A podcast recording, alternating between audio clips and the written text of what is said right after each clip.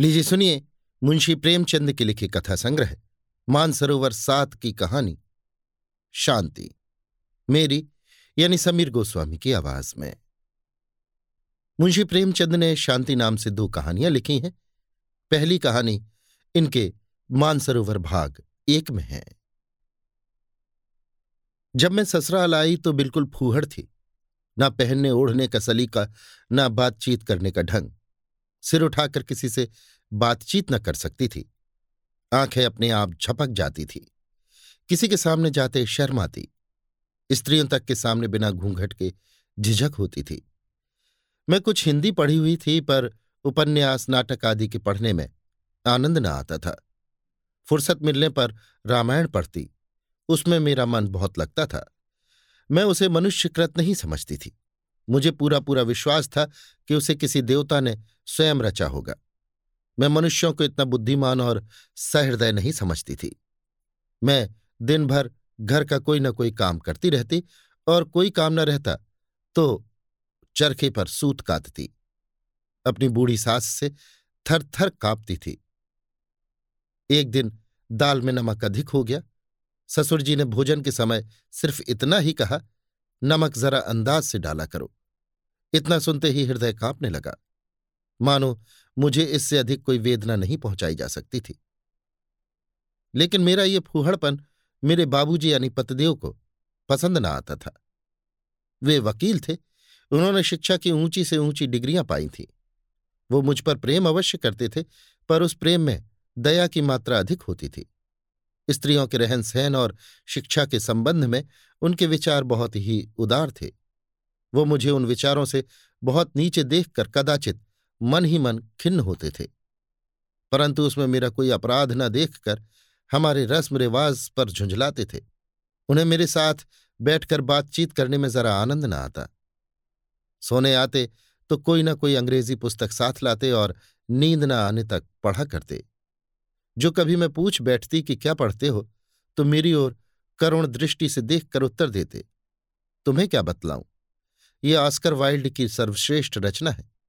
मैं अपनी अयोग्यता पर बहुत लज्जित थी। अपने को धिक्कारती मैं ऐसे विद्वान पुरुष के योग्य नहीं हूँ। मुझे तो किसी उजट के घर पड़ना था। बाबूजी मुझे निरादर की दृष्टि से नहीं देखते थे। यही मेरे लिए सौभाग्य की बात थी। एक दिन संध्या समय मैं रामायण पढ़ रही थी।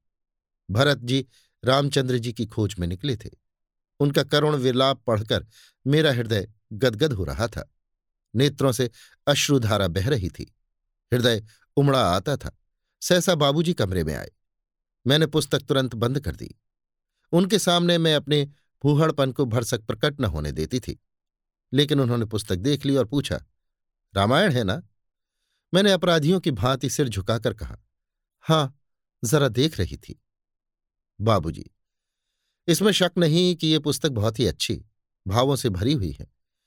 लेकिन इसमें मानव चरित्र वैसी खूबी से नहीं दिखाया गया जैसा अंग्रेज़ या फ्रांसीसी लेखक दिखलाते हैं। तुम्हारी समझ में तो ना आवेगा, लेकिन कहने में क्या हरज है? यूरोप में आजकल स्वाभाविकता का जमाना है। वे लोग मनोभावों के उत्थान और पतन का ऐसा वास्तविक वर्णन करते हैं कि पढ़कर आश्चर्य होता है। हमारे यहाँ कवियों को पग पग पर धर्म तथा नीत का ध्यान रखना पड़ता है।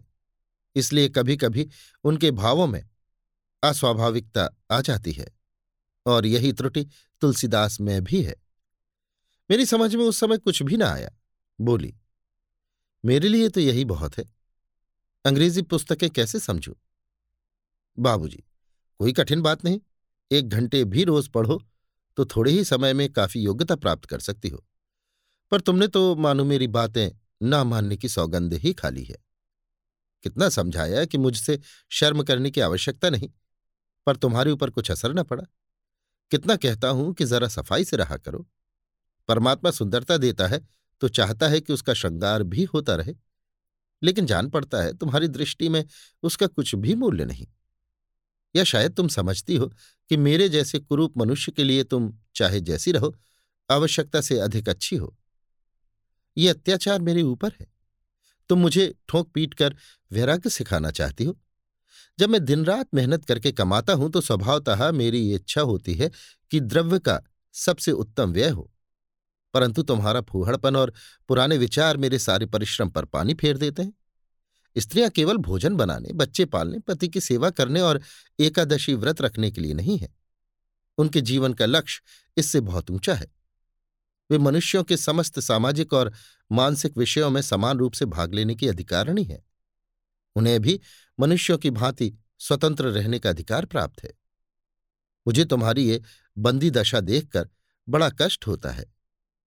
स्त्री पुरुष की अर्धांगनी मानी गई है, लेकिन तुम मेरी मानसिक या सामाजिक किसी आवश्यकता को पूरा नहीं कर सकती। मेरा और तुम्हारा धर्म अलग, आचार विचार अलग, आमोद प्रमोद के विषय अलग। जीवन के किसी कार्य में मुझे तुमसे किसी प्रकार की सहायता नहीं मिल सकती। तुम स्वयं विचार कर सकती हो कि ऐसी दशा में मेरी ज़िंदगी कैसी बुरी तरह कट रही है। बाबूजी का कहना बिल्कुल यथार्थ था। मैं उनके गले में एक जंजीर की भांति पड़ी हुई थी। उस दिन से मैंने उन्हीं के कहे अनुसार चलने की दृढ़ प्रतिज्ञा कर ली। अपने देवता को किस भांति अप्रसन्न करती? ये तो कैसे कहूँ कि मुझे पहनने ओढ़ने से प्रेम न था। था और उतना ही था जितना दूसरी स्त्रियों को होता है। जब बालक और वृद्ध तक श्रृंगार पसंद करते हैं तो मैं युवती ठहरी। मन भीतर ही भीतर मचल कर रह जाता था। मेरे मायके में मोटा खाने और मोटा पहनने की चाल थी। मेरी माँ और दादी हाथों से सूत काटती थी और जुलाहे से उसी सूत के कपड़े बुनवा लिए जाते थे। बाहर से बहुत कम कपड़े आते थे। मैं जरा महीन कपड़ा पहनना चाहती या श्रृंगार में रुचि दिखाती तो अम्मा फ़ौरन टोकती और समझाती कि बहुत बनाव सवार भले घर की लड़कियों को शोभा नहीं देता। ऐसी आदत अच्छी नहीं। यदि कभी वो मुझे दर्पण के सामने देख लेती तो झिड़कने लगती। परंतु अब बाबूजी की जिद से मेरी ये झिझक जाती रही। मेरी सास और नंदे मेरे बनाव श्रृंगार पर नाग भौं से कुटती, पर मुझे अब उनकी परवाह न थी। बाबूजी की प्रेम परिपूर्ण दृष्टि के लिए मैं झिड़कियाँ भी सह सकती थी। अब उनके और मेरे विचारों में समानता आती जाती थी। वो अधिक प्रसन्न चित्त जान पड़ते थे। वो मेरे लिए फैशनेबल साड़ियाँ, सुंदर जाकटें, चमकते हुए जूते और कामदार स्लीपरें लाया करते। मैं इन वस्तुओं को धारण कर किसी के सामने न निकलती। ये वस्त्र केवल बाबूजी के ही सामने पहनने के लिए रखे थे। मुझे इस प्रकार बनी ठनी देखकर उन्हें बड़ी प्रसन्नता होती थी। स्त्री अपने पति की प्रसन्नता के लिए क्या नहीं कर सकती? अब घर के कामकाज से मेरा अधिक समय बना श्रृंगार तथा पुस्तकावलोकन में ही बीतने लगा। पुस्तकों से मुझे प्रेम होने लगा था। यद्यपि अभी तक मैं अपने सास ससुर का लिहाज करती थी, उनके सामने बूट और गाउन पहनकर निकलने का मुझे साहस न होता था, पर मुझे उनकी शिक्षापूर्ण बातें न भाती थी। मैं सोचती, जब मेरा पति सैकड़ों रुपए महीने कमाता है तो घर में चेरी बनकर क्यों रहूँ? यूँ अपनी इच्छा से चाहे जितना काम करूँ, पर वे लोग मुझे आज्ञा देने वाले कौन होते हैं? मुझमें आत्माभिमान की मात्रा बढ़ने लगी। यदि अम्मा मुझे कोई काम करने को कहती तो मैं अदबदाकर टाल जाती। एक दिन उन्होंने कहा, सवेरे के जलपान के लिए कुछ दालमोट बना लो। मैं बात अनसुनी कर गई। अम्मा ने कुछ देर तक मेरी राह देखी, पर जब मैं अपने कमरे से न निकली तो उन्हें गुस्सा हो आया। वो बड़ी ही चिड़चिड़ी प्रकृति की थीं। तनिक सी बात पर तुनक जाती थी। उन्हें अपनी प्रतिष्ठा का इतना अभिमान था कि मुझे बिल्कुल लौंडी समझती थी। हाँ अपनी पुत्रियों से सदैव नम्रता से पेश आती, बल्कि मैं तो ये कहूँगी कि उन्हें सिर चढ़ा रखा था।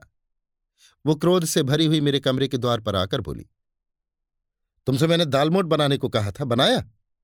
मैं रुष्ट होकर बोली, अभी फुर्सत नहीं मिली। अम्मा तो तुम्हारी जान में दिन भर पड़े रहना ही एक बड़ा काम है। ये आजकल तुम्हें हो क्या गया है? किस घमंड में हो? क्या ये सोचती हो कि मेरा पति कमाता है तो मैं काम क्यों करूँ? इस घमंड में ना भूलना। तुम्हारा पति लाख कमाए, लेकिन घर में राज मेरा ही रहेगा। आज वो चार पैसे कमाने लगा है तो तुम्हें मालकिन बनने की हवस हो रही है। लेकिन उसे पालने पोसने तुम नहीं आई थी। मैंने ही उसे पढ़ा लिखा कर इस योग्य बनाया है। वाह, कल की छोकरी और अभी से ये गुमान। मैं रोने लगी। मुँह से एक बात न निकली। बाबूजी उस समय ऊपर कमरे में बैठे कुछ पढ़ रहे थे। ये बातें उन्होंने सुनी। उन्हें बड़ा कष्ट हुआ। रात को जब वो घर आए तो बोले, देखा तुमने आज अम्मा का क्रोध? यही अत्याचार है, जिससे स्त्रियों को अपनी ज़िंदगी पहाड़ मालूम होने लगती है। इन बातों से हृदय में कितनी वेदना होती है, इसका जानना असंभव है। जीवन भार हो जाता है, हृदय झरझर हो जाता है और मनुष्य की आत्मोन्नति उसी प्रकार रुक जाती है जैसे जल, प्रकाश और वायु के बिना पौधे सूख जाते हैं। हमारे घरों में ये बड़ा अंधेर है। अब मैं उनका पुत्र ही ठहरा, उनके सामने मुँह नहीं खोल सकूँगा। मेरे ऊपर उनका बहुत बड़ा अधिकार है। अतः उनके विरुद्ध एक शब्द भी कहना मेरे लिए लज्जा की बात होगी, और यही बंधन तुम्हारे लिए भी है। यदि तुमने उनकी बातें चुपचाप न सुन ली होती तो मुझे बहुत ही दुख होता। कदाचित मैं विष खा लेता। ऐसी दशा में दो ही बातें संभव है। या तो सदैव उनकी घुड़कियों और झिड़कियों को सहे जाओ, या अपने लिए कोई दूसरा रास्ता ढूंढो। अब इस बात की आशा करना कि अम्मा के स्वभाव में कोई परिवर्तन होगा, बिल्कुल भ्रम है। बोलो, तुम्हें क्या स्वीकार है? मैंने डरते डरते कहा, आपकी जो आज्ञा हो, वो करूँ। अब कभी ना पढ़ूँगी, लिखूँगी और जो कुछ वो कहेंगी, वही करूँगी। यदि वो इसी में प्रसन्न है तो यही सही। मुझे पढ़ लिख कर क्या करना है? बाबूजी, पर यह मैं नहीं चाहता। अम्मा ने आज आरंभ किया है, अब रोज बढ़ती ही जाएँगी। मैं तुम्हें जितनी सभ्य तथा विचारशील बनाने की चेष्टा करूँगा, उतना ही उन्हें बुरा लगेगा और उनका गुस्सा तुम्ही पर उतरेगा। उन्हें पता नहीं कि जिस आब हवा में उन्होंने अपनी ज़िंदगी बिताई है, वो अब नहीं रही। विचार स्वातंत्र और समयानुकूल उनकी दृष्टि में अधर्म से कम नहीं। मैंने ये उपाय सोचा है कि किसी दूसरे शहर में चलकर अपना अड्डा जमाऊं। मेरी वकालत भी यहाँ नहीं चलती, इसलिए किसी बहाने की आवश्यकता न पड़ेगी। मैं इस तजवीज के विरुद्ध कुछ न बोली। यद्यपि मुझे अकेले रहने से भय लगता था, तथापि वहाँ स्वतंत्र रहने की आशा ने मन को प्रफुल्लित कर दिया। उस दिन से अम्मा ने मुझसे बोलना छोड़ दिया। महरियों, पड़ोसनों और ननदों के आगे मेरा परिहास किया करती। ये मुझे बहुत बुरा मालूम होता था। इसके पहले यदि वो कुछ भली बुरी बातें कह लेती तो मुझे स्वीकार था। मेरे हृदय से उनकी मान मर्यादा घटने लगी। किसी मनुष्य पर इस प्रकार कटाक्ष करना उसके हृदय से अपने आदर को मिटाने के समान है। मेरे ऊपर सबसे गुरुतर दोषारोपण यह था कि मैंने बाबूजी पर कोई मोहन मंत्र फूंक दिया है। वो मेरे इशारों पर चलते हैं। पर यथार्थ में बात उल्टी ही थी। भाद्र मास था, जन्माष्टमी का त्योहार आया। घर में सब लोगों ने व्रत रखा। मैंने भी सदैव की भांति व्रत रखा। ठाकुर जी का जन्म रात को बारह बजे होने वाला था। हम सब बैठी गाती बजाती थी। बाबूजी इन असभ्य व्यवहारों के बिल्कुल विरुद्ध थे। वो होली के दिन रंग भी न खेलते, गाने बजाने की तो बात ही अलग। रात को एक बजे जब मैं उनके कमरे में गई तो मुझे समझाने लगे, इस प्रकार शरीर को कष्ट देने से क्या लाभ? कृष्ण महापुरुष अवश्य थे और उनकी पूजा करना हमारा कर्तव्य है, पर इस गाने बजाने से क्या फ़ायदा? इस ढोंग का नाम धर्म नहीं है। धर्म का संबंध सच्चाई और ईमान से है, दिखावे से नहीं। बाबूजी स्वयं इसी मार्ग का अनुकरण करते थे। वो भगवत गीता की अत्यंत प्रशंसा करते, पर उसका पाठ कभी न करते थे। उपनिषदों की प्रशंसा में उनके मुख से मानो पुष्प वृष्टि होने लगती थी, पर मैंने उन्हें कभी कोई उपनिषद पढ़ते नहीं देखा। वो हिंदू धर्म के गूढ़ तत्व ज्ञान पर लट्टू थे, पर उसे समय अनुकूल नहीं समझते थे। विशेषकर वेदांत को तो भारत की अवनति का मूल कारण समझते थे। वो कहा करते कि इसी वेदांत ने हमको चौपट कर दिया। हम दुनिया के पदार्थों को तुच्छ समझने लगे, जिसका फल अब तक भुगत रहे हैं। अब उन्नति का समय है, चुपचाप बैठे रहने से निर्वाह नहीं, संतोष ने ही भारत को गारत कर दिया। उस समय उनको उत्तर देने की शक्ति मुझमें कहाँ थी? हाँ अब जान पड़ता है कि वो यूरोपियन सभ्यता के चक्कर में पड़े हुए थे। अब वो स्वयं ऐसी बात नहीं करते, वो जोश अब ठंडा हो चला है। इसके कुछ दिन बाद हम इलाहाबाद चले आए। बाबूजी ने पहले ही एक दो मंजिला मकान ले रखा था, सब तरह से सजा सजाया। हमारे यहाँ पाँच नौकर थे, दो स्त्रियाँ, दो पुरुष और एक महाराज। अब मैं घर के कुल कामकाज से छुट्टी पा गई। कभी जी घबराता तो कोई उपन्यास लेकर पढ़ने लगती। यहाँ फूल और पीतल के बर्तन बहुत कम थे। चीनी की रकाबियाँ और प्याले अलमारियों में सजे रखे थे। भोजन मेज पर आता था। बाबूजी बड़े चाव से भोजन करते। मुझे पहले कुछ शर्म आती थी, लेकिन धीरे धीरे मैं भी मेज ही पर भोजन करने लगी। हमारे पास एक सुंदर टमटम भी थी। अब हम पैदल बिल्कुल न चलते। किसी से मिलने दस पग भी जाना होता तो गाड़ी तैयार कराई जाती। बाबूजी कहते, यही फ़ैशन है। बाबूजी की आमदनी अभी बहुत कम थी। भली भांति खर्च भी न चलता था। कभी कभी मैं उन्हें चिंताकुल देखती तो समझाती कि जब आय इतनी कम है तो व्यय इतना क्यों बढ़ा रखा है? कोई छोटा सा मकान ले लो। दो नौकरों से भी काम चल सकता है। लेकिन बाबूजी मेरी बातों पर हंस देते और कहते, मैं अपनी दरिद्रता का ढिंढोरा अपने आप क्यों पीटू? दरिद्रता प्रकट करना दरिद्र होने से अधिक दुखदायी होता है। भूल जाओ कि हम लोग निर्धन हैं। फिर लक्ष्मी हमारे पास आप दौड़ी आएगी। खर्च बढ़ना आवश्यकताओं का अधिक होना ही द्रव्योपार्जन की पहली सीढ़ी है। इससे हमारी गुप्त शक्तियाँ विकसित हो जाती हैं और हम उन कष्टों को झेलते हुए आगे पग धरने के योग्य होते हैं। संतोष दरिद्रता का दूसरा नाम है। अस्तु, हम लोगों का खर्च दिन दिन बढ़ता ही जाता था। हम लोग सप्ताह में तीन बार थिएटर ज़रूर जाते। सप्ताह में एक बार मित्रों को भोज अवश्य ही दिया जाता। अब मुझे सूझने लगा कि जीवन का लक्ष्य सुख भोग ही है। ईश्वर को हमारी उपासना की इच्छा नहीं। उसने हमको उत्तम उत्तम वस्तुएँ भोगने के लिए ही दी हैं। उनको भोगना ही उसकी सर्वोत्तम आराधना है। एक ईसाई लेडी मुझे पढ़ाने तथा गाना सिखाने आने लगी। घर में एक पियानो भी आ गया।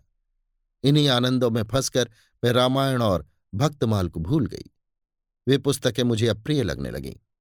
देवताओं से विश्वास उठ गया। धीरे धीरे यहाँ के बड़े लोगों से स्नेह और संबंध बढ़ने लगा। ये एक बिल्कुल नई सोसाइटी थी। इसके रहन सहन आहार व्यवहार और आचार विचार मेरे लिए सर्वथा अनोखे थे। मैं इस सोसाइटी में ऐसी जान पड़ती जैसे मोरों में कौआ इन लेडियों की बातचीत कभी थिएटर और घुड़दौड़ के विषय में होती, कभी टेनिस, समाचार पत्रों और अच्छे अच्छे लेखकों के लेखों पर। उनके चातुर्य बुद्धि की तीव्रता, फूर्ति और चपलता पर मुझे अचंभा होता। ऐसा मालूम होता कि विज्ञान और प्रकाश की पुतलियाँ हैं। वे बिना घूंघट बाहर निकलती, मैं उनके साहस पर चकित रह जाती। वे मुझे भी कभी कभी अपने साथ ले जाने की चेष्टा करती, लेकिन मैं लज्जावश न जा सकती। मैं उन लेडियों को कभी उदास या चिंतित न पाती। मिस्टर दास बहुत बीमार थे, परंतु मिसेस दास के माथे पर चिंता का चिन्ह तक न था। मिस्टर बागड़ी नैनीताल में तपेदिक का इलाज करा रहे थे, पर मिसेस बागड़ी नित्य टेनिस खेलने जाती थी। इस अवस्था में मेरी क्या दशा होती, मैं ही जानती हूँ। इन लेडियों की रीत नीत में एक आकर्षण शक्ति थी, जो मुझे खींचे लिए जाती थी। मैं उन्हें सदैव आमोद प्रमोद के लिए उत्सुक देखती, और मेरा भी जी चाहता कि उन्हीं की भांति मैं भी निसंकोच हो जाती। उनका अंग्रेज़ी वार्तालाप सुन मुझे मालूम होता कि ये देवियाँ हैं। मैं अपनी इन त्रुटियों की पूर्ति के लिए प्रयत्न किया करती थी। इसी बीच में मुझे एक खेदजनक अनुभव होने लगा। यद्यपि बाबूजी पहले से मेरा अधिक आदर करते, मुझे सदैव डियर डार्लिंग आदि कहकर पुकारते थे। तथापि मुझे उनकी बातों में एक प्रकार की बनावट मालूम होती थी। ऐसा प्रतीत होता, मानो ये बातें उनके हृदय से नहीं, केवल मुख से निकलती हैं। उनके स्नेह और प्यार में हार्दिक भावों की जगह अलंकार ज़्यादा होता था। किंतु और भी अचंभे की बात यह है कि अब मुझे बाबूजी पर वो पहले किसी श्रद्धा न रही। अब उनकी सिर की पीड़ा से मेरे हृदय में पीड़ा न होती थी। मुझमें आत्मगौरव का आविर्भाव होने लगा था।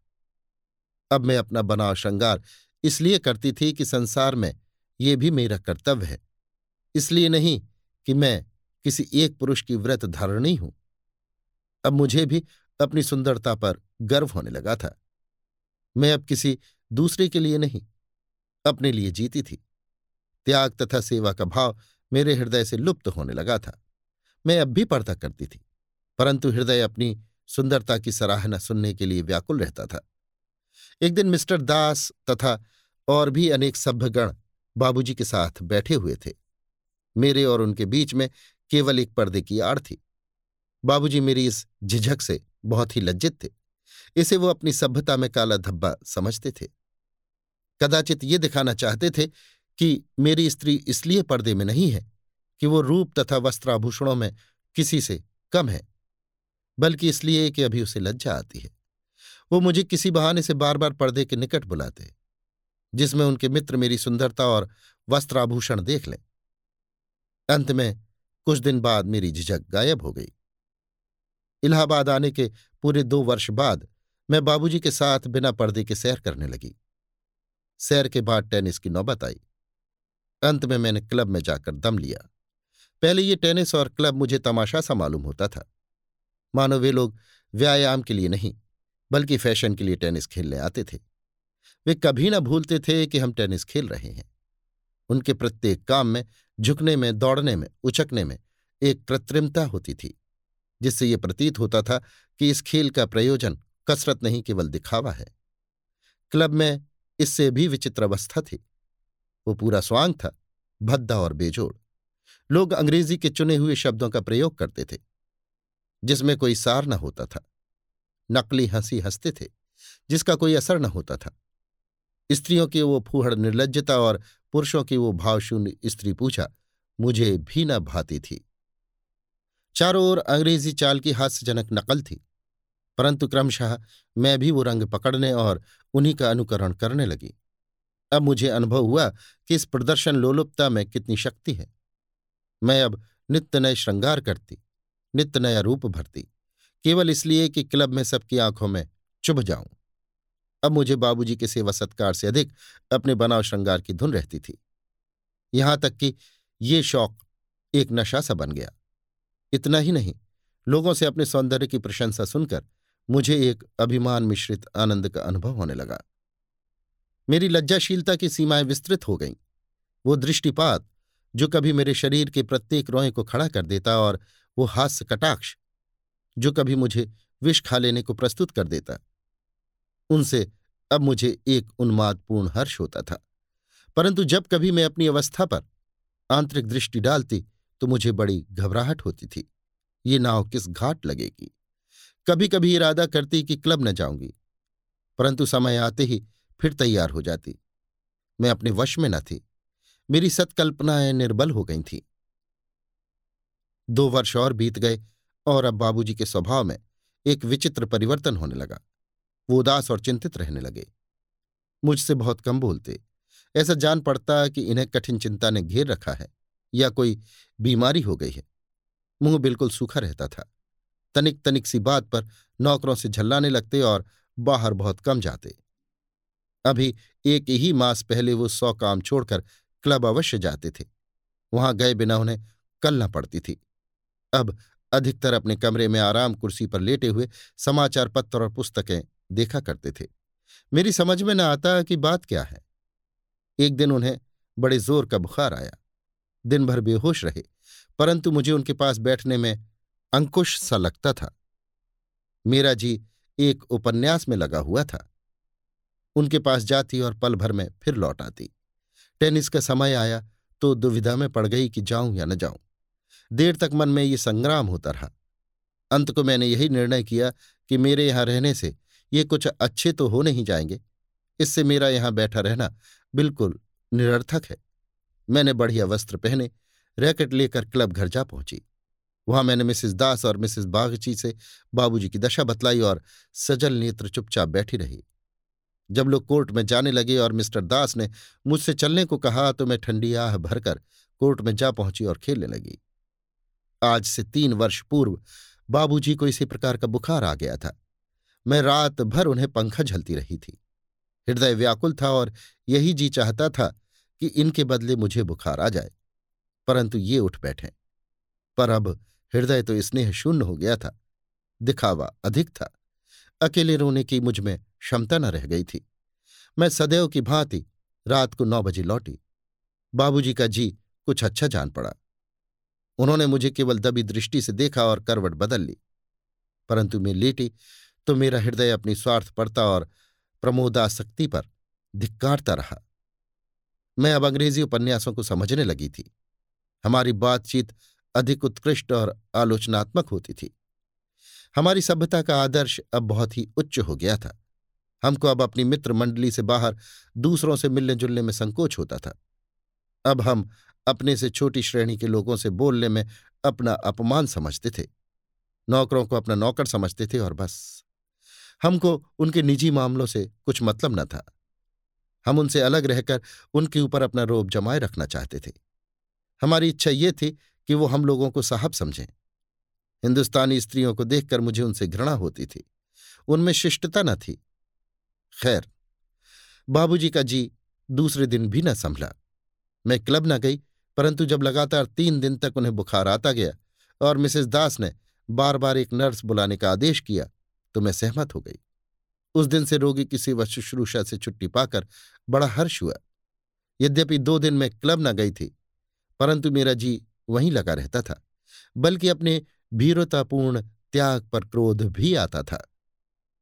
एक दिन तीसरे पहर मैं कुर्सी पर लेटी हुई अंग्रेज़ी पुस्तक पढ़ रही थी। अचानक मन में ये विचार उठा कि बाबूजी का बुखार असाध्य हो जाए तो पर इस विचार से लेश मात्र भी दुख न हुआ। मैं इस शोकमय कल्पना का मन ही मन आनंद उठाने लगी। Mrs Das, Mrs Naidu, Mrs Srivastava, miss Khare, Mrs Sharan अवश्य ही मातम पुरसी करने आवेंगी। उन्हें देखते ही मैं सजल नेत्र हो उठूँगी और कहूँगी, बहनों, में लुट गई। हाय, मैं लुट गई। अब मेरा जीवन अंधेरी रात के भयावह वन या शमशान के दीपक के समान है। परंतु मेरी अवस्था पर दुख न प्रकट करो। मुझ पर जो पड़ेगी, उसे मैं उस महान आत्मा के मोक्ष के विचार से सह लूँगी। मैंने इस प्रकार मन में एक शोकपूर्ण व्याख्यान की रचना कर डाली। यहाँ तक कि अपने उस वस्त्र के विषय में भी निश्चय कर लिया, जो मृतक के साथ शमशान जाते समय पहनूँगी। इस घटना की शहर भर में चर्चा हो जाएगी। सारे कैंटोनमेंट के लोग मुझे संवेदना के पत्र भेजेंगे। तब मैं उनका उत्तर समाचार पत्रों में प्रकाशित करा दूँगी कि मैं प्रत्येक शोक पत्र का उत्तर देने में असमर्थ हूँ। हृदय के टुकड़े टुकड़े हो गए हैं। उसे रोने के सिवा और किसी काम के लिए समय नहीं है। मैं इस हमदर्दी के लिए उन लोगों की कृतज्ञ हूँ और उनसे विनयपूर्वक निवेदन करती हूँ कि वे मृतक की आत्मा की सदगति के निमित्त ईश्वर से प्रार्थना करें। मैं इन्हीं विचारों में डूबी हुई थी कि नर्स ने आकर कहा, आपको साहब याद करते हैं। ये मेरे क्लब जाने का समय था। मुझे उनका बुलाना अखर गया, लेकिन एक मास हो गया। वो अत्यंत दुर्बल हो रहे थे। उन्होंने मेरी ओर विनयपूर्ण दृष्टि से देखा। उसमें आँसू भरे हुए थे। मुझे उन पर दया आई। बैठ गई और ढांढस देते हुए बोली, क्या करूँ? कोई दूसरा डॉक्टर बुलाऊं? बाबूजी आँखें नीची करके अत्यंत करुण भाव से बोले, यहाँ कभी नहीं अच्छा हो सकता। मुझे अम्मा के पास पहुँचा दो। मैंने कहा, क्या आप समझते हैं कि वहाँ आपकी चिकित्सा यहाँ से अच्छी होगी? बाबूजी बोले क्या जाने क्यों मेरा जी अम्मा के दर्शनों को लालायत हो रहा है? मुझे ऐसा मालूम होता है कि मैं वहाँ बिना दवा दर्पण के भी अच्छा हो जाऊँगा। मैं, ये आपका केवल विचार मात्र है। बाबूजी, शायद ऐसा ही हो। लेकिन मेरी विनय स्वीकार करो, मैं इस रोग से नहीं, इस जीवन से ही दुखित हूँ। मैंने अचरज से उनकी ओर देखा। बाबूजी फिर बोले, हाँ, इस ज़िंदगी से तंग आ गया हूँ।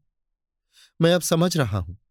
मैं जिस स्वच्छ लहराते हुए निर्मल जल की ओर दौड़ा जा रहा था, वो मरुभूमि है। मैं इस प्रकार जीवन के बाहरी रूप पर लट्टू हो रहा था। परंतु अब मुझे उसकी आंतरिक अवस्थाओं का बोध हो रहा है। इन चार वर्षों में मैंने इस उपवन में खूब भ्रमण किया और उसे आदि से अंत तक कंटकमय पाया। यहाँ ना तो हृदय की शांति है, ना आत्मिक आनंद। ये एक उन्मत्त, अशांतिमय, स्वार्थपूर्ण, विलासयुक्त जीवन है। यहाँ न नीत है, न धर्म, न सहानुभूति, न सहृदयता। परमात्मा के लिए मुझे इस अग्नि से बचाओ। यदि और कोई उपाय न हो तो अम्मा को एक पत्र ही लिख दो। वो अवश्य यहाँ आवेंगे। अपने अभागे पुत्र का दुख उनसे ना देखा जाएगा। उन्हें इस सोसाइटी की हवा अभी नहीं लगी। वो आएँगी। उनकी वो ममतापूर्ण दृष्टि, वो स्नेहपूर्ण शुश्रूषा, मेरे लिए सौ औषधियों का काम करेगी। उनके मुख पर वो ज्योति प्रकाशमान होगी, जिसके लिए मेरे नेत्र तरस रहे उनके हृदय में स्नेह है विश्वास है। यदि उनकी गोद में मैं मर भी जाऊँ तो मेरी आत्मा को शांति मिलेगी। मैं समझी कि ये बुखार की बकझक है, नर्स से कहा, जरा इनका टेम्परेचर तो लो, मैं अभी डॉक्टर के पास जाती हूँ। मेरा हृदय एक अज्ञात भय से कांपने लगा। नर्स ने थर्मामीटर निकाला, परंतु ज्यों ही वो बाबूजी के समीप गई। उन्होंने उसके हाथ से वो यंत्र छीनकर पृथ्वी पर पटक दिया। उसके टुकड़े टुकड़े हो गए। फिर मेरी ओर एक अवहेलनापूर्ण दृष्टि से देखकर कहा साफ़ साफ़ क्यों नहीं कहती हो कि मैं क्लब घर जाती हूँ, जिसके लिए तुमने ये वस्त्र धारण किए हैं और गाउन पहनी खैर, उधर घूमती हुई यदि डॉक्टर के पास जाना तो कह देना कि यहाँ टेम्परेचर उस बिंदु पर पहुँच चुका है, जहाँ आग लग जाती है। मैं और भी भयभीत हो गई। हृदय में एक करुण चिंता का संचार होने लगा। गला भर आया। बाबूजी ने नेत्र मूंद लिए थे और उनकी सांस वेग से चल रही थी। मैं द्वार की ओर चली कि किसी को डॉक्टर के पास भेजू। ये फटकार सुनकर स्वयं कैसे जाती? इतने में बाबूजी उठ बैठे और विनीत भाव से बोले, श्यामा, मैं तुमसे कुछ कहना चाहता हूँ। बात दो सप्ताह से मन में थी पर साहस न हुआ। आज मैंने निश्चय कर लिया है कि कह ही डालूं। मैं अब फिर अपने घर जाकर वही पहले की सी ज़िंदगी बिताना चाहता हूँ। मुझे अब इस जीवन से घृणा हो गई है और यही मेरी बीमारी का मुख्य कारण है। मुझे शारीरिक नहीं, मानसिक कष्ट मैं फिर तुम्हें वही पहली किसी सलज नीचा सिर करके चलने वाली, पूजा करने वाली, रामायण पढ़ने वाली, घर का कामकाज करने वाली, चरखा कातने वाली, ईश्वर से डरने वाली पति श्रद्धा से परिपूर्ण स्त्री देखना चाहता हूँ। मैं विश्वास करता हूँ तुम मुझे निराश न करोगी। तुमको सोलहों आना, अपनी बनाना और सोलहों आने तुम्हारा बनना चाहता मैं अब समझ गया कि उसी सादे पवित्र जीवन में वास्तविक सुख है। बोलो, स्वीकार है। तुमने सदैव मेरी आज्ञाओं का पालन किया है। इस समय निराश न करना। नहीं तो इस कष्ट और शोक का न जाने कितना भयंकर परिणाम हो। मैं सहसा कोई उत्तर न दे सकी। मन में सोचने लगी, इस स्वतंत्र जीवन में कितना सुख था। ये मज़े वहाँ कहाँ? क्या इतने दिन स्वतंत्र वायु में विचरण करने के पश्चात फिर उसी पिंजड़े में जाऊँ? वही लौंडी बनकर रहूँ? क्यों उन्होंने मुझे वर्षों स्वतंत्रता का पाठ पढ़ाया? वर्षों देवताओं की, रामायण की, पूजा पाठ की, व्रत उपवास की, बुराई की, हँसी उड़ाई। अब जब मैं उन बातों को भूल गई, उन्हें मिथ्या समझने लगी तो फिर मुझे उसी अंधकूप में ढकेलना चाहते हैं। मैं तो इन्हीं की इच्छा के अनुसार चलती हूँ। फिर मेरा अपराध क्या है? लेकिन बाबूजी के मुख पर एक ऐसी दीनतापूर्ण विवशता थी कि मैं प्रयत्न करने पर भी अस्वीकार न कर सकी। बोली, आखिर आपको यहाँ क्या कष्ट है? मैं उनके विचारों की तह तक पहुँचना चाहती थी। बाबूजी फिर उठ बैठे और मेरी ओर कठोर दृष्टि से देख कर बोले, बहुत ही अच्छा होता कि तुम इस प्रश्न को मुझसे पूछने के बदले अपने ही हृदय से पूछ लेती। क्या अब मैं तुम्हारे लिए वही हूँ, जो आज से तीन वर्ष पहले था। जब मैं तुमसे अधिक शिक्षा प्राप्त, अधिक बुद्धिमान, अधिक जानकार होकर तुम्हारे लिए वो नहीं रह गया, जो पहले था। चाहे तुमने इसका अनुभव ना किया हो, परंतु मैं स्वयं कर रहा हूँ।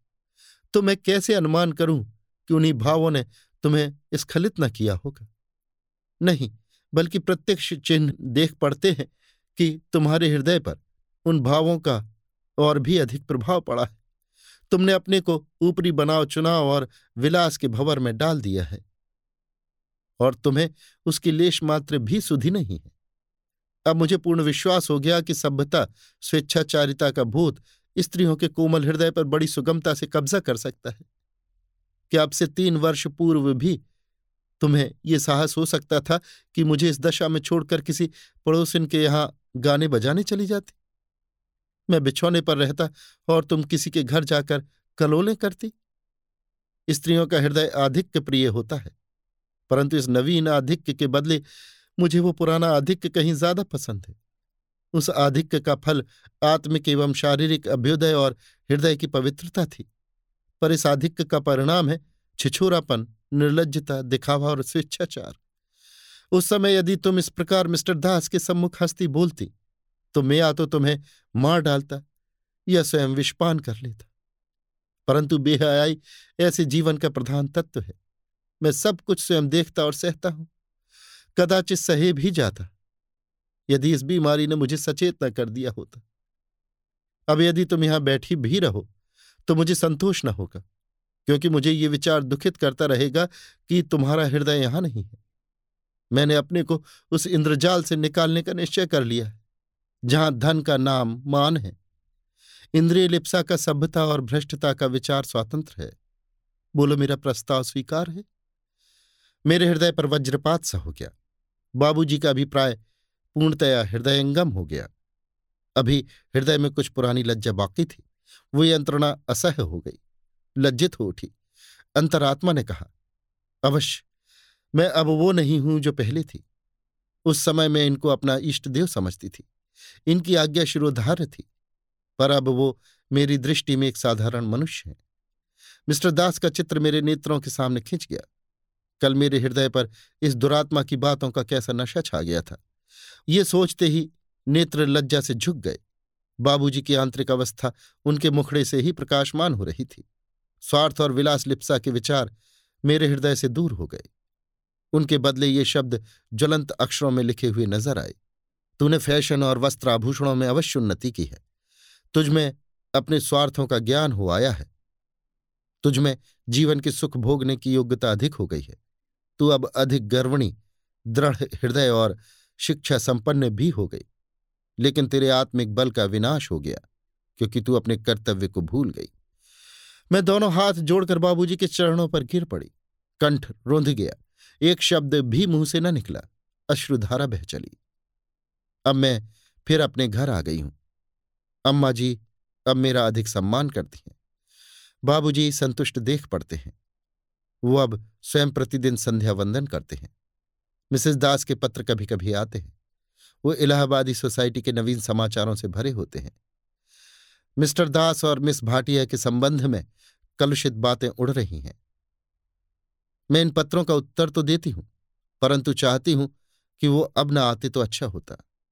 वो मुझे उन दिनों की याद दिलाते हैं, जिन्हें मैं भूल जाना चाहती हूँ। कल बाबूजी ने बहुत सी पुरानी पोथियाँ अग्निदेव को अर्पण की। उनमें ऑस्कर वाइल्ड की कई पुस्तकें थीं। वो अब अंग्रेज़ी पुस्तक बहुत कम पढ़ते हैं। उन्हें करलाइल, रस्किन और एमरसन के सिवा और कोई पुस्तक पढ़ते मैं नहीं देखती। मुझे तो अपनी रामायण और महाभारत में फिर वही आनंद प्राप्त होने लगा। चरखा अब पहले से अधिक चलाती हूँ। क्योंकि इस बीच चरखे ने खूब प्रचार पा लिया है। अभी आप सुन रहे थे मुंशी प्रेमचंद के लिखे कथा संग्रह, मानसरोवर सात की कहानी, शांति। मेरी यानी समीर गोस्वामी की आवाज़ में।